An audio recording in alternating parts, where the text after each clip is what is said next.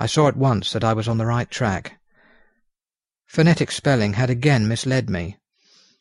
A half-crown tip put the deputy's knowledge at my disposal, and I learned that Mr. Bloxam, who had slept off the remains of his beer on the previous night at Corcoran's, had left for his work at Poplar at five o'clock that morning. He could not tell me where the place of work was situated, but he had a vague idea that it was some kind of a new-fangled warehouse and with this slender clue I had to start for Poplar. It was twelve o'clock before I got any satisfactory hint of such a building, and this I got at a coffee shop, where some workmen were having their dinner.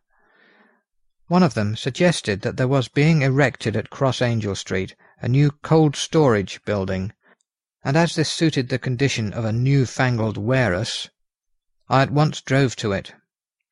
An interview with a surly gatekeeper and a surlier foreman both of whom were appeased with the coin of the realm, put me on the track of Bloxam. He was sent for on my suggestion that I was willing to pay his day's wages to his foreman for the privilege of asking him a few questions on a private matter. He was a smart enough fellow, though rough of speech and bearing. When I had promised to pay for his information and given him an earnest, he told me that he had made two journeys between Carfax and a house in Piccadilly, and had taken from this house to the latter nine great boxes, main heavy ones, with a horse and cart hired by him for this purpose. I asked him if he could tell me the number of the house in Piccadilly, to which he replied, Well, governor, I forgets the number, but it was only a few door from a big white church, or something of the kind, not long built.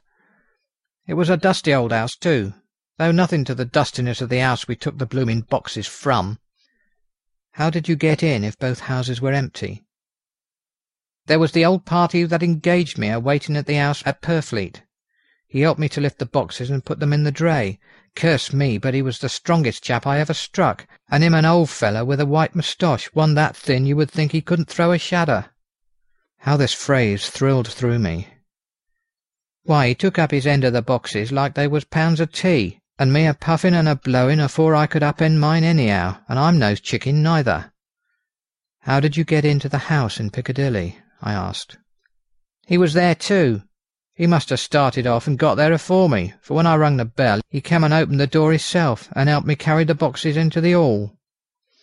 The whole nine? I asked. Yes. There was five in the first load and four in the second.